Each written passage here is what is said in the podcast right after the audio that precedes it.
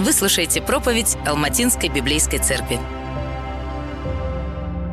Мы с вами продолжаем изучение а, десяти заповедей.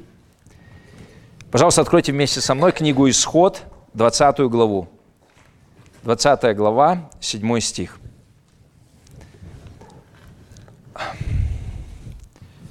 Напомню членам церкви и гостям нашей церкви, что у нас сейчас серия а, тематических проповедей, а, когда мы а, посвящаем по одной проповеди на каждую из заповедей. И сегодня у нас третья заповедь. Это один стих, седьмой стих. Прежде чем начать, хотел бы дать вам одну интересную иллюстрацию. Вот представьте, что вам предоставили право на франшизу Макдональдс. Знаете, да, Макдональдс от нас ушел, ну, вроде как и ушел, и не ушел там. Ну, скорее ушел, чем не ушел. Так вот, представьте, что вам опять, э, э, именно вам предоставили э, право на франшизу Макдональдс. Вы обязаны открыть рестораны в строгом соответствии с их правилами, с их цветовой гаммой бренда, с их требованиями к булочкам, к мясу, с их стандартами обслуживания – Представьте, вы получаете это право, а, вы открываете рестораны а, под именем Макдональдс, но вместо их бургеров, их стандартных бургеров, макбургеров, да, вы начинаете продавать шаурму из соевого мяса с кефиром. Цвет вы выбираете для своих ресторанов красный с синим. В обслуживании у вас все ребята, которые э, очень улыбчивые, но никто из них не говорит ни по-казахски, ни по-русски. Что вы сделали в итоге с именем Макдональдс? Обесславили. Некоторые из вас скажут, да там никакой славы и не было. Но тем не менее, вы его извратили. А теперь представьте вот что. Бог дает церкви свое имя и говорит нам, как нам нужно достойно нести имя Божье. Право носить имя Господа предоставляется не всем и каждому, но только тем, кого сам Бог избирает. И за верным отображением Его имени сам Бог следит, и Он говорит, что те, которые будут порочить Его имени, останутся безнаказанными. Именно об этом третья заповедь. «Не носите имени Господа, Бога вашего, напрасно». Давайте я прочитаю этот седьмой стих. 20 глава, седьмой стих – это третья заповедь. И я буду читать из нового русского перевода, потому что в новом русском переводе – точнее переведено то слово, а, которое в синодальном переведено как «произноси». Давайте я прочитаю.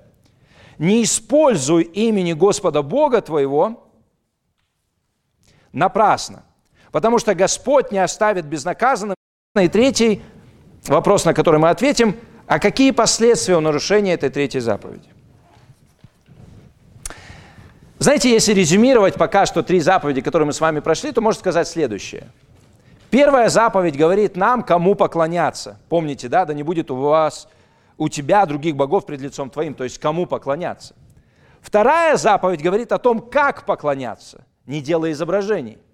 Кому поклоняться, как поклоняться. Третья заповедь носите имя Господа достойно или не носите его напрасно, говорит о состоянии поклонения, если можно сказать. Итак, кому поклоняться, как поклоняться, и теперь о состоянии поклонения. Если резюмировать третью заповедь кратко, я подумал, ну как можно резюмировать кратко, если седьмой стих и так очень краткий. Но если еще хотите более кратко, то звучит следующим образом. Третья заповедь повелевает нам носить имя Бога достойно его характера и труда. Итак, что же эта заповедь запрещает, что она означает? Прежде чем поговорить о ношении имени Господа, достой, достойном ношении его имени, давайте разберемся с тем, а что есть имя Божие. Это первый пункт проповеди. Что есть имя Бога? Вообще имя на Ближнем Востоке во времена Моисея, да и сегодня на Ближнем Востоке, означает больше, чем просто обозначение или лейбл или название. Знаете, очень часто сегодня, когда вы подходите к какому-то человеку и спрашиваете, как его зовут, он вам говорит свое имя, вы говорите, что оно означает, они часто даже не знают, человек не знает, что оно означает. Ну, если вы знаете, это хорошо – так вот, на Ближнем Востоке имя очень многое значило. Имя означало личность, репутацию.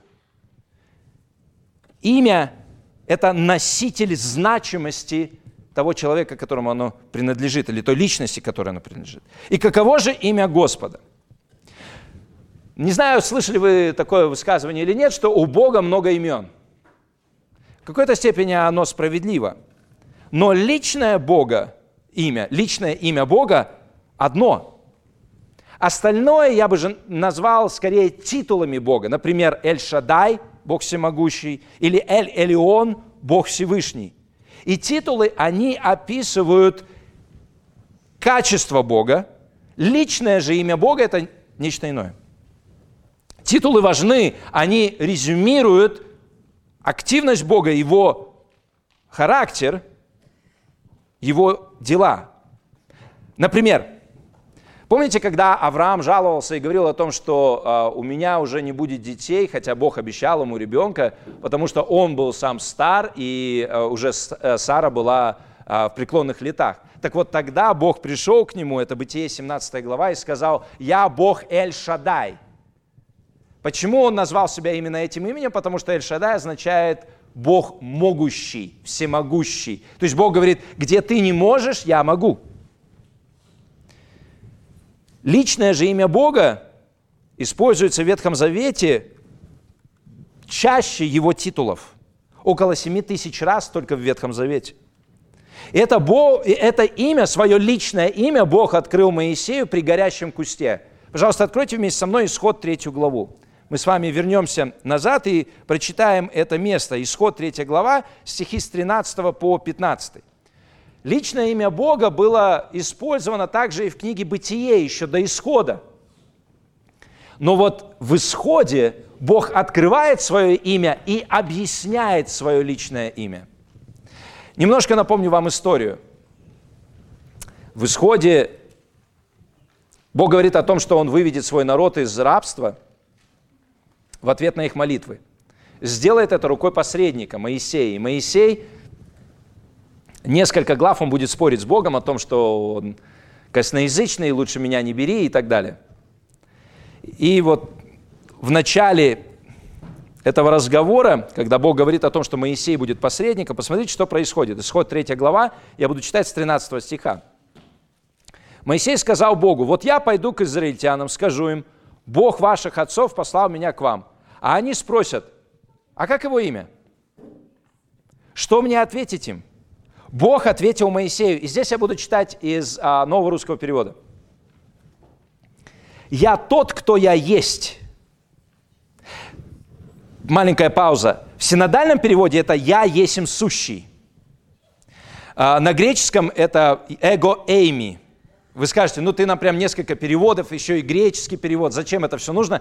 Это нужно, держите пока это в голове, потому что когда мы с вами дойдем до Нового Завета, это будет очень значительно. Итак, Бог ответил Моисею, «Я тот, кто я есть, или я сущий». Скажи израильтянам, и здесь очень интересно и необычно, «Я есть, послал меня к вам». Ну, то есть сразу же мы должны с вами остановиться, подумать, какое очень необычное имя. И еще Бог сказал Моисею, скажи израильтянам, Господь, и это слово переводится на греческий «куриос», Бог ваших отцов, Бог Авраама, Бог Исаака и Бог Иакова послал меня к вам. Вот мое имя навеки, так меня будут называть из поколения в поколение. В 14 стихе то, что переведено «Я тот, кто я есть», и потом сказано «Скажи израильтянам, я есть, послал меня к вам», на древнееврейском это слово «Яхве». Знаете, может быть, слышали так называемый священный тетраграмматон. Четыре согласные, у которых Многие говорят, что потеряны огласовки, гласные, не знают, как произносить. Очень долгое время евреи, когда они думали о третьей заповеди, не произносить имени Бога, они думали именно о произношении, не столько как о ношении, а произношении имени Бога, они считали, что чтобы не нарушить эту заповедь, лучше вообще имя Бога никогда не использовать и не говорить его вслух и даже не записывать его. И поэтому до сих пор многие иудеи, когда вы читаете их книги, даже в переводе на русский язык, они пишут «б», черточка «г». И они не произносят имени Бога. Мы не видим таких повелений в Писании, это скорее неправильная трактовка, но если вы посмотрите на древнееврейский, на вот этот тетраграмматон, на вот эти четыре согласные, то большинство сегодня богословов и верующих сходятся на том, что, скорее всего, это произносится как Яхве. Но более того, как правильно произносить, для нас важно понять, а что означает это имя, правда? Яхве происходит от слова «жизнь», «хая».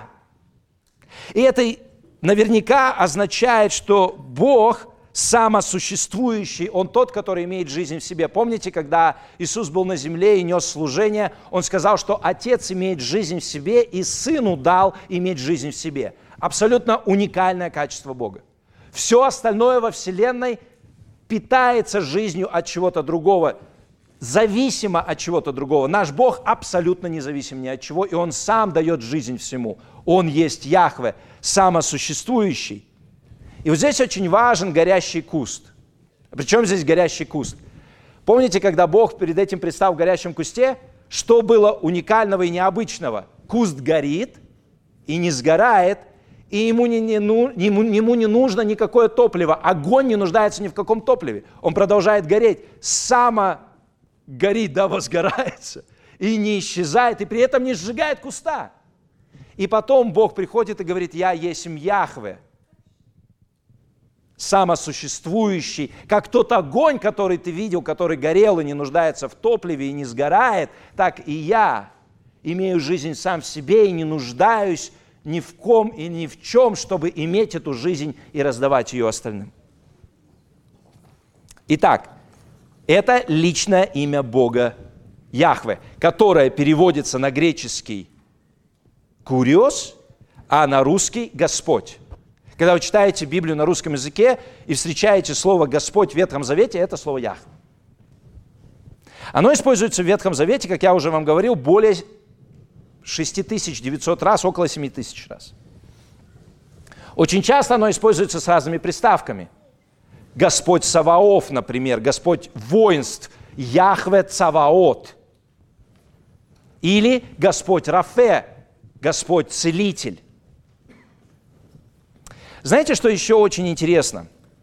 Когда Господь здесь открывает свое имя Моисею, вот он спрашивает, а как имя тебе? И вот я пойду к евреям, что мне им сказать? Он говорит, скажи им, что я есть послал тебя, я есть то я есть. А затем он еще одну вещь добавляет.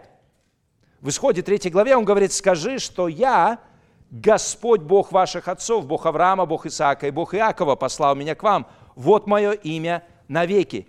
Зачем он это добавляет? Почему он не просто говорит, я есим, послал и точка? Потому что он хочет, чтобы каждый раз, когда упоминается его личное имя, его народ знал, что он тот самый, который в завете с ними. Он тот самый, который заключил завет с Авраамом, Исааком и Иаковом и исполняет этот завет в том, что выводит народ из рабства. Представляете, то есть каждый раз, когда используется имя Господь, на русский переведено Господь, он хочет, чтобы мы помнили, что это его заветное имя. Он с нами в завете. С нами имеется в виду с теми, кто верует в Него, с теми, на ком наречено Его имя. И он говорит, вот мое имя навеки, так меня будут называть из поколения в поколение. Я хочу, чтобы вы это не упустили, и чтобы это не прошло мимо вас. Представляете, личное имя Бога, Бог хочет, чтобы оно было связано с тем народом, с которым Он завете. Чтобы каждый раз, когда мы говорим имя личное Бога, мы помнили, что это тот самый Бог, который с нами в завете. Как удивительно. И он сам говорит, вот так меня будут навеки вспоминать. Мы также знаем с вами, что он отождествляет себя со своим народом и учит свой народ, как носить его имя достойно. Как он это делает? Как он учит народ Израиля носить его имя достойно? Он дает 10 заповедей. Он дает 10 заповедей. Это основание его завета с своим народом. И еще раз повторюсь, Десять заповедей не даны для того, чтобы стать народом Божьим.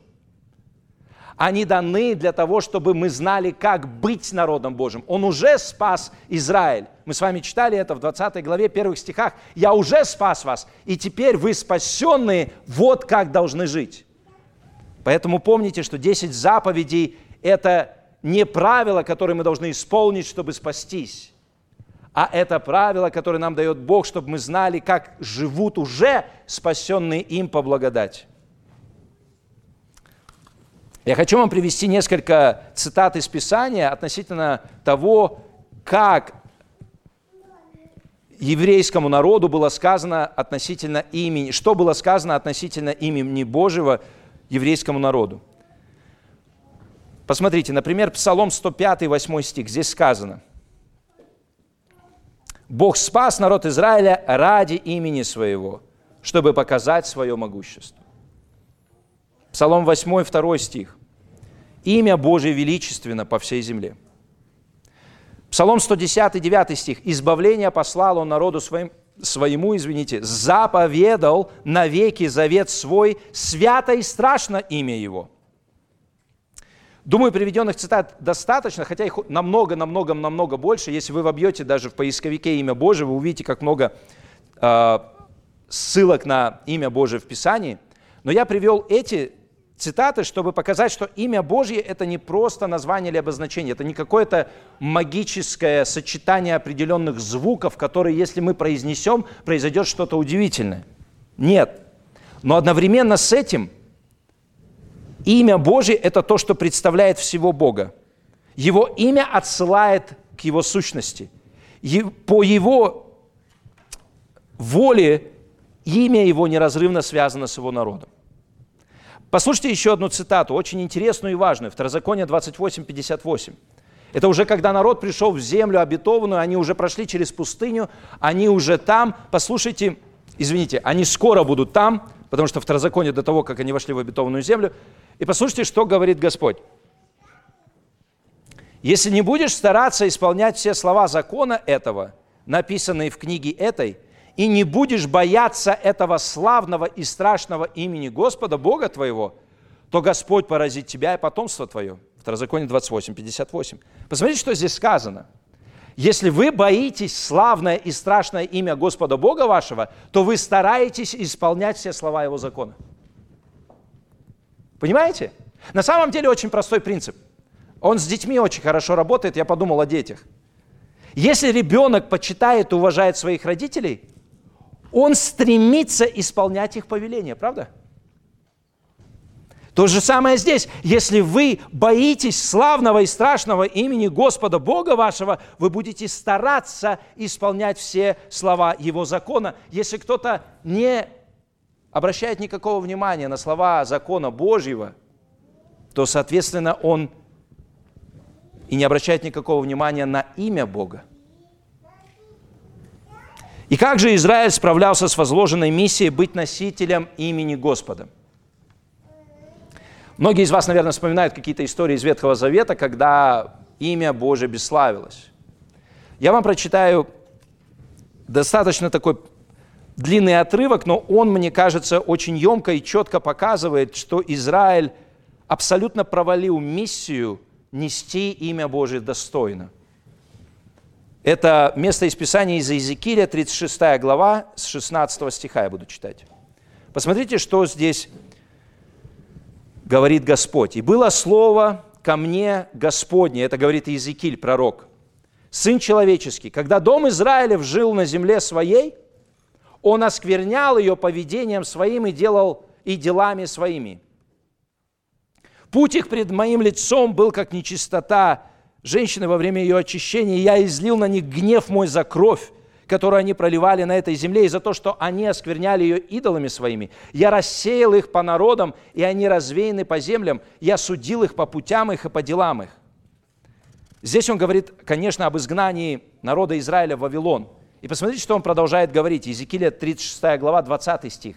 «И пришли они к народам, куда пошли, и обесславили святое имя мое, потому что они говорят, они народ Господа, и вышли из земли его». Вы видите, среди всех народов, которые окружали Израиль, они всегда на него смотрели, как на носителей имени Божьего. И если они поступали беззаконно, то другие говорили, они бесславят имя Божие. Господь продолжает и говорит, «И пожалел я святое имя мое, которое обесславил дом Израилев у народов, куда пришел». Поэтому скажи дому Израилеву, так говорит Господь Бог, не для вас я сделаю это, дом Израилев, а ради святого имени моего, которое вы обесславили у народов, куда пришли, освящу великое имя мое, бесславимое у народов, среди которых вы обесславили его, и узнают народы, что я Господь Господь говорит Бог, когда явлю на вас святость мою перед глазами их.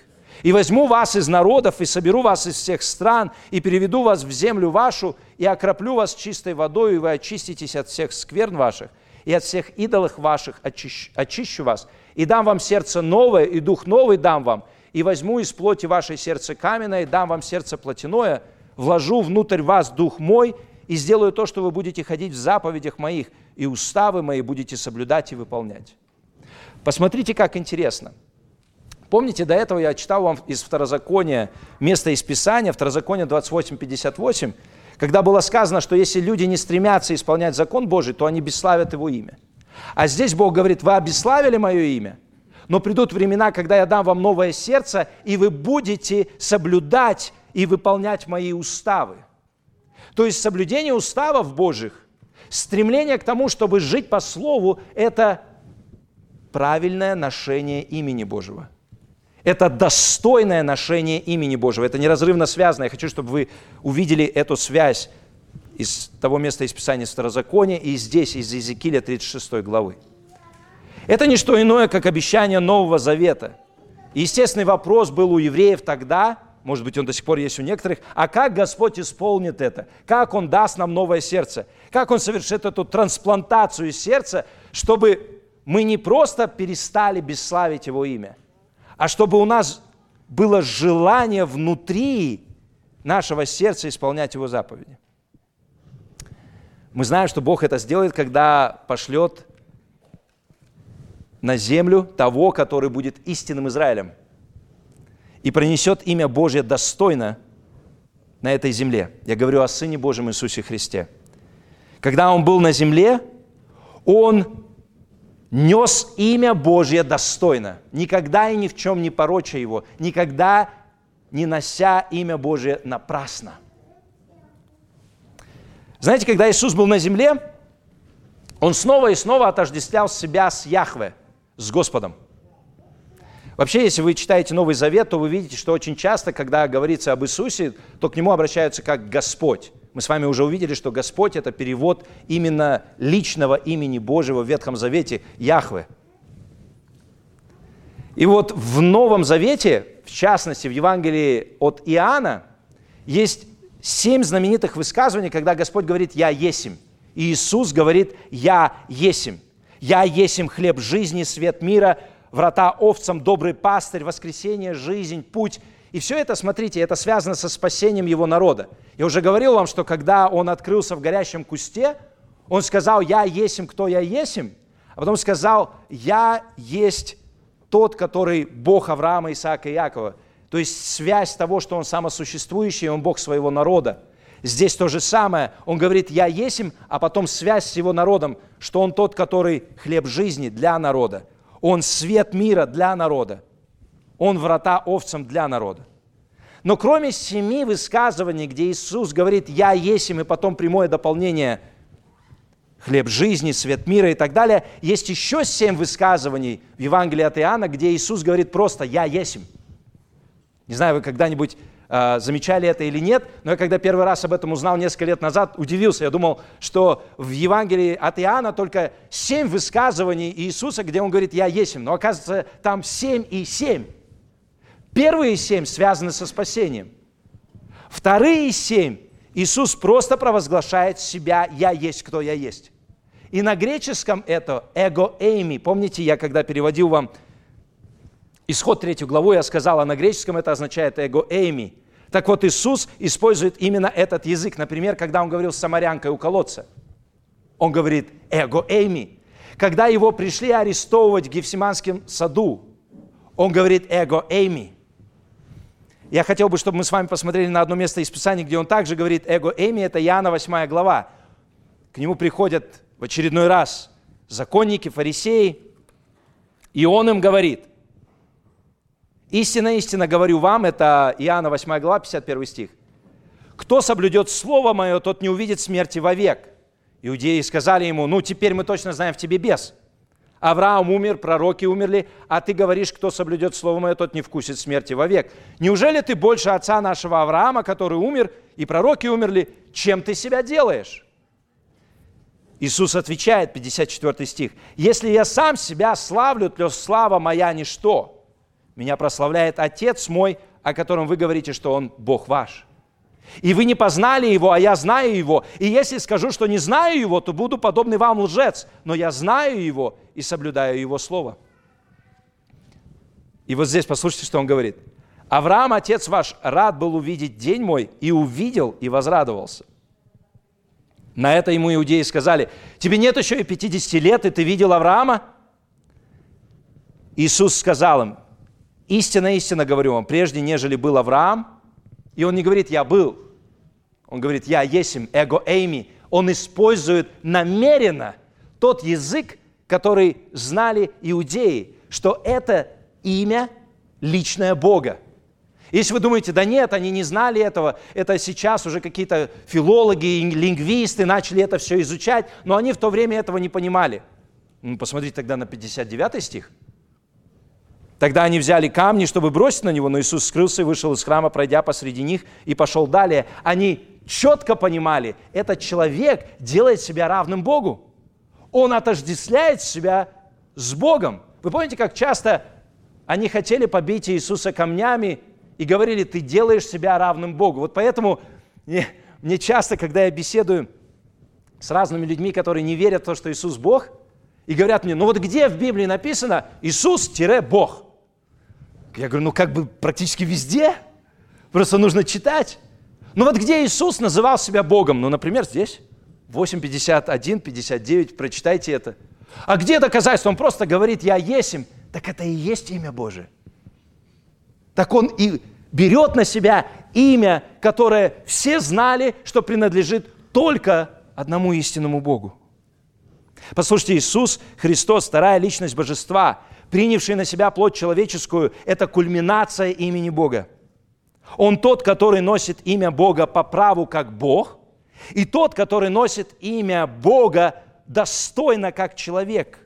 И мы читаем с вами Филиппийцам во второй главе, я прочитаю эти стихи, что Иисус Христос, Сын Божий, который принял на себя плоть человеческую, удостаивается чести быть названным Господом.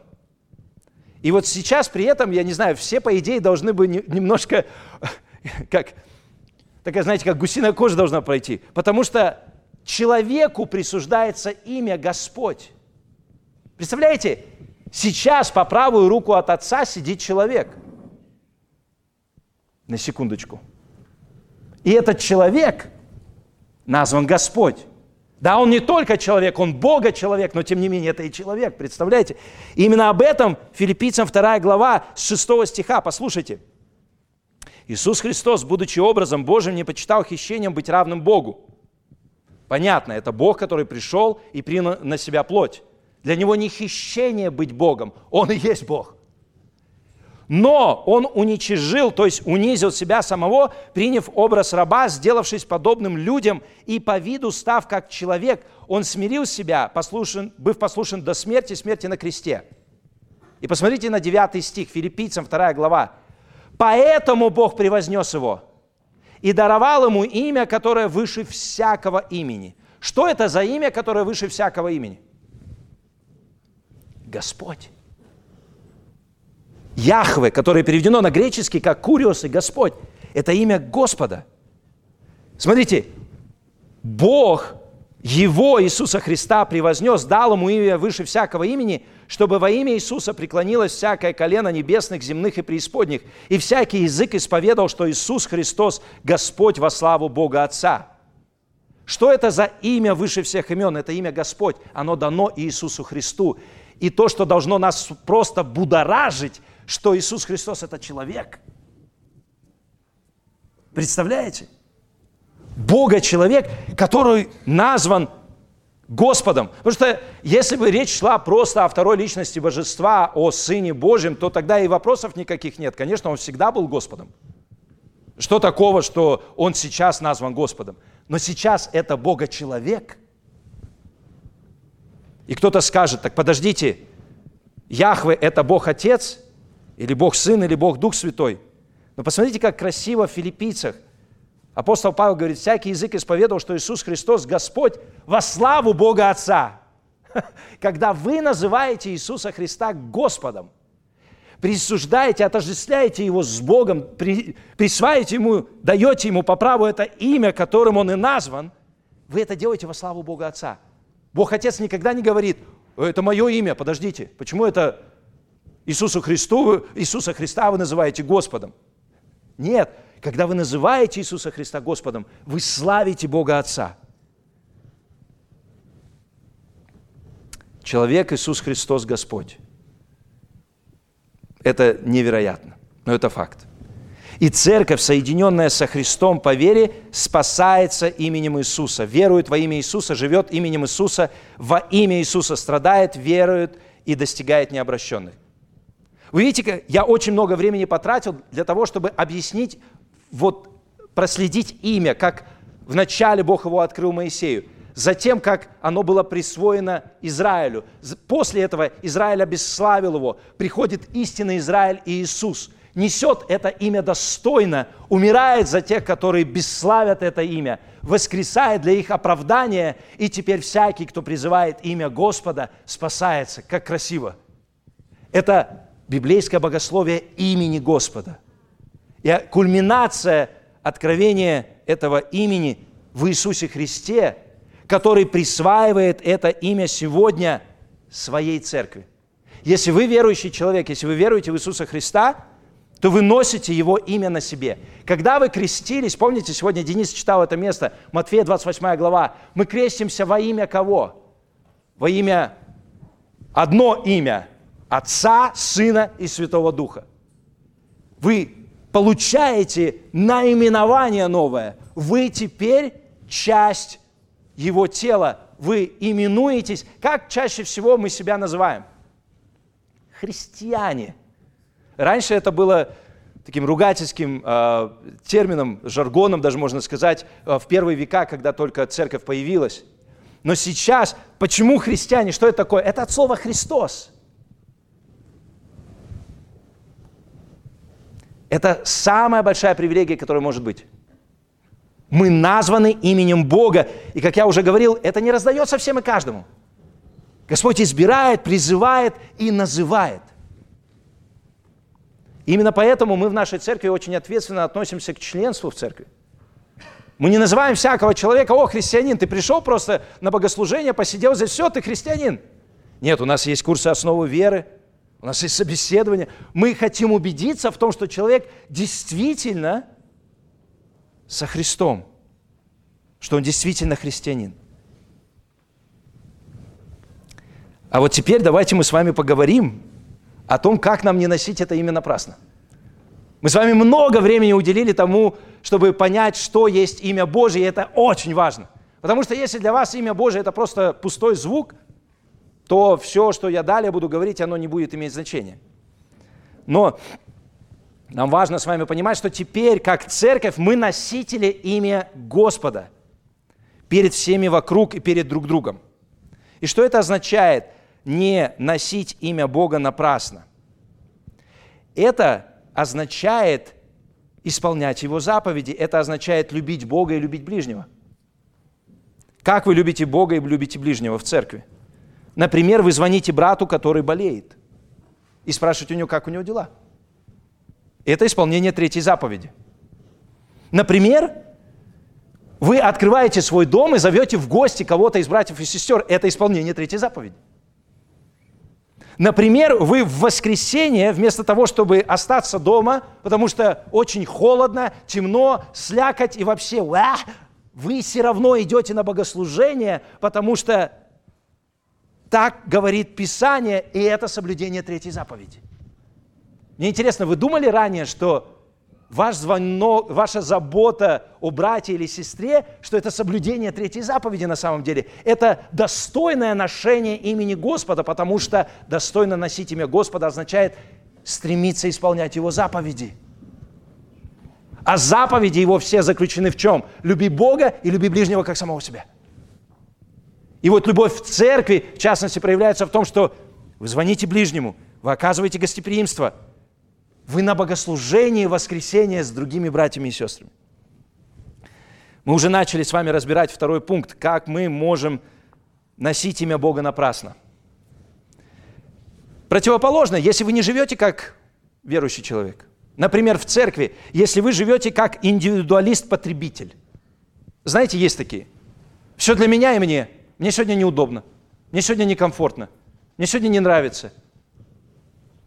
Тогда вы носите имя Бога напрасно. И я не говорю о том, когда вы что-то просто не можете сделать физически. Я не говорю о том, что вам трудно что-то сделать, вы боретесь с этим, и, может быть, когда-то получается, когда-то нет. Я говорю об общем менталитете, когда человек называет себя христианином, но при этом всегда говорит, моя хата с краю. Не-не-не, это не ко мне относится. Не, меня Бог спас, все в порядке, но не надо мне говорить, что я что-то еще должен делать. Имя Бога можно носить напрасно в делах, в словах и даже в мыслях. В делах. Мы уже несколько примеров, я уже несколько примеров привел. Но когда ваши дела расходятся со словами, вы бесславите имя Христа. Например, если вы говорите, что вы христианин, но при этом вы ничем не отличаетесь от человека в мире, вы также одеваетесь, то же самое слушаете, к тому же самому стремитесь, или вы называете Иисуса Христа Господом. Если вас кто-то спрашивает, кто для тебя Иисус Христос, вы говорите Господь. И сам Осик для меня Господь. Но при этом, если вы не подчиняетесь Его заповедям, какой же Он тогда Господь? Господь означает Господин, правда?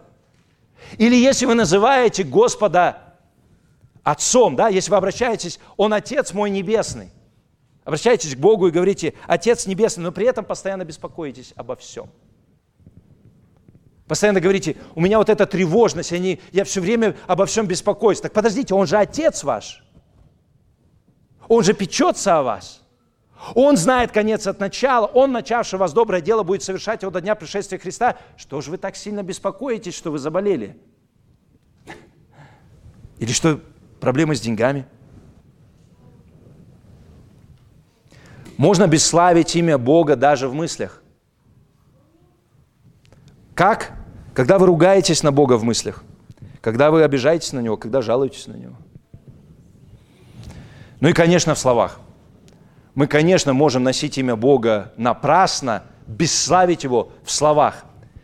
Если посмотреть на Ветхий Завет, то это проявляется в трех вещах, как бы можно сказать, не в трех вещах, а в Э, в, в трех действиях, которые можно разделить на три, три такие большие группы. Когда мы бесславим имя Господа, носим Его имя недостойно в словах. Это колдовство, ложные пророчества и клятвы. И вы сейчас, ой, как сильно удивитесь, что это распространено сегодня.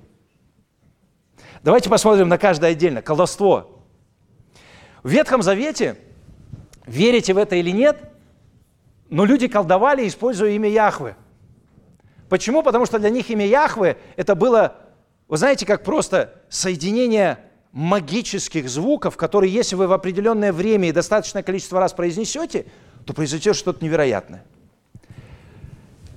Я не знаю, сталкивались вы с этим сегодня или нет, но на самом деле что это такое? Это попытка манипулировать именем Бога. Сегодня некоторые говорят, если ты произнесешь сто раз молитву «Отче наш», все будет замечательно. А если еще при этом ты будешь обходить вокруг здания, то все будет замечательно со зданием. Знаете, были такие горе-колдуны в Новом Завете. Деяние 19 глава, это так называемые сыновья Скевы, 19 глава с 13 стиха. Некоторые из скитающихся иудейских заклинателей стали употреблять над имеющими злых духов имя Господа Иисуса, говоря – заклинаем вас Иисусом, которого Павел проповедует. То есть, понимаете, сами в Иисуса не верят, сами его не исповедуют, но слышат и видят, так, Павел использует имя Иисуса и действует. Дай-ка мы тоже попробуем. Что, просто имя будем использовать? Смотрите, что с ними происходит. Это делали какие-то семь сынов иудейского первосвященника Скевы. Но злой дух сказал в ответ, Иисуса знаю, Павел мне известен. Вы кто? И бросился на них человек, в котором был злой дух, и, одолев их, взял над ними такую силу, что они, ноги и избитые, выбежали из этого дома. Это предостережение колдунам. Голыми и избитыми выбежали из дома. Но посмотрите, что в 17 стихе написано. это сделалось известно всем живущим в Эфесе, иудеям и еленам, и напал страх на всех их, и величаемо было имя Господа Иисуса. Оно возвеличилось. Его стали, действительно к нему стали благоговейно относиться. Не просто как к какому-то инструменту для манипуляции. Итак, первое колдовство. Второе – ложные пророчества – это, знаете, в Ветхом Завете, когда были ложные пророки, которые говорили, так говорит Господь, хотя на самом деле так Господь не говорил. То есть Он не говорил через них, а они, тем не менее, говорили, так говорит Господь. К сожалению, это распространено и сегодня. Некоторые люди говорят, Бог сказал мне. Еще есть серьезнее этого. Бог сказал мне сказать тебе.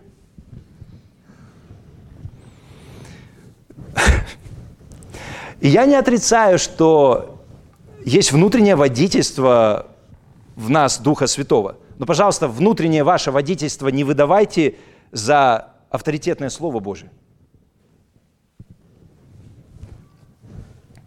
Неправильно говорить, Бог мне сказал сказать тебе. Хорошо? Если нам нужно водительство в нашей жизни, Бог сказал уже вот здесь. Если то, что мне скажут, противоречит этому слову, мне не нужно это слушать. Если мне кто-то скажет то, что здесь есть, зачем мне, чтобы он мне это сказал? Знаете, очень часто эм, горе-пророки современные, они просто цитируют Писание. Говорит, Бог мне сказал, что Он тебя любит. Я говорю, спасибо за это большое откровение. Я это знаю. Он меня любит в Иисусе Христе. И это знаете, я сейчас комично это привожу вам, но на самом деле мы с вами сейчас подойдем к тому, какие последствия у нарушения этой заповеди, потому что на самом деле люди, которые так делают, они носят имя Господа напрасно. Они бесславят Его имя, потому что они выдают свои мысли за авторитетное Слово Божие. Кроме этого, можно использовать имя Бога, опять-таки, напрасно его носить, когда вы используете его имя для того, чтобы кого-то разжалобить или призвать к чему-то. Наверное, самым ужасным примером будут крестовые походы, конечно. Когда призывали людей идти на крестовые походы, говорили, так хочет Бог. Серьезно. Сегодня, к сожалению, часто может быть еще и так, что, представьте ситуацию, один пастор ее рассказывал, они собирали деньги на здание – и тут появилось одно здание, которое по очень э, приемлемой цене и в подходящем районе. И он говорит, у меня такое было искушение сказать, братья и сестры, мы с вами так давно молились, мы так с вами давно уже собираем деньги. Однозначно Бог хочет, чтобы мы купили это здание. Но он понимал, что он не знает, а может быть не воля Божия, чтобы они купили это здание. И вот будьте всегда очень осторожными в том, чтобы говорить, так сказал Бог. Точно, если этого нет в Писании. Если Писание говорит что-то, конечно же, говорите, цитируйте Писание. Это ложные пророчества. Итак, первое колдовство, как мы можем носить имя Господа напрасно. А, второе ложное пророчество. Третье клятвы. Во времена э, Ветхого Завета э, клятвами стали настолько сильно злоупотреблять, то есть не намеревались что-то сделать, но при этом говорили «клянусь Богом», «клянусь именем Господа». И при этом намеренно лгали. Это дошло до того, что когда Иисус был на земле и совершал свое земное служение, сказал, вообще не клянитесь ничем. Кроме этого, есть формализм. Когда мы имя Господа используем, но на самом деле не вкладываем в него никакого значения. Например, когда мы сегодня пели – может быть, некоторые из вас просто произносили слова «Господь», «Бог», «Иисус», но на самом деле не, не вкладывали никакого значения, просто, ну, все же поют, но и я буду тоже произносить их. А если вы так делаете, вы напрасно носите имя Господа. В молитве, если вы просто заполняете пробелы какими-то словами, например, Господь, постоянно говорите «Господь, Господь, Господь». Не используйте имя Бога для достижения своих целей, для того, чтобы даже показаться перед кем-то. А то, а то подумают, что я не пою. Вот я, вот, и вот я пою, видите, Господь. Не надо так делать. Я надеюсь, сейчас, когда мы с вами посмотрели на несколько примеров того, как можно носить имя Господа напрасно, вы увидели себя в зеркале как того, который нарушает эту третью заповедь. Какие последствия у нарушения этой третьей заповеди? Я буду завершать здесь. Здесь сказано, что Бог не оставит такого человека безнаказанным. Послушайте, не останется безнаказанным тот, который носит имя Бога недостойно или впустую. Мы все с вами предстанем пред судом Божьим за нарушение третьей заповеди. Один богослов, Джон Фрейм, сказал, что, наверное, можно сказать без преувеличения, что всякий грех – это нарушение третьей заповеди. Когда мы недостойно носим имя Господа. И каждый из нас в этом повинен. И как нам спастись, как нам получить прощение от того, что мы сделали. И вот здесь невероятная красота Божьей иронии, которую я уже упомянул. Только именем Божьим мы можем спастись от того, что носим имя Божие недостойно. Представляете, как Бог делает? Мы бесславим Его имя, мы его носим напрасно, когда совершаем вот эти все поступки, которые мы перечисляли, но спасение от нарушения этой заповеди в том, чтобы призвать имя Господа. Того, который за нас прожил безгрешную жизнь, вместо нас пронес имя Господа, как человек достойно во всем. Иисус Христос и сам Осих, наш Господь, Он всегда и во всем, в мыслях, делах и словах носил имя Господа достойно. Никогда, ни разу не было напрасного ношения им имени Господа. И потом он, умер, он умер. Он не просто за нас исполнил закон, но и он умер за нас, беззаконников, которые постоянно носят имя Господа недостойно. И воскрес для оправдания тех, которые сегодня призовут его имя. Помните, в Новом Завете, в Деяниях сказано, нет другого имени под небом, которым надлежит людям спастись, кроме имени Иисуса Христа. Мой призыв к вам сегодня – это покаяться в своих грехах, в грехе нарушения третьей заповеди – и довериться Богу, призвать Его имя, призвать имя Христа.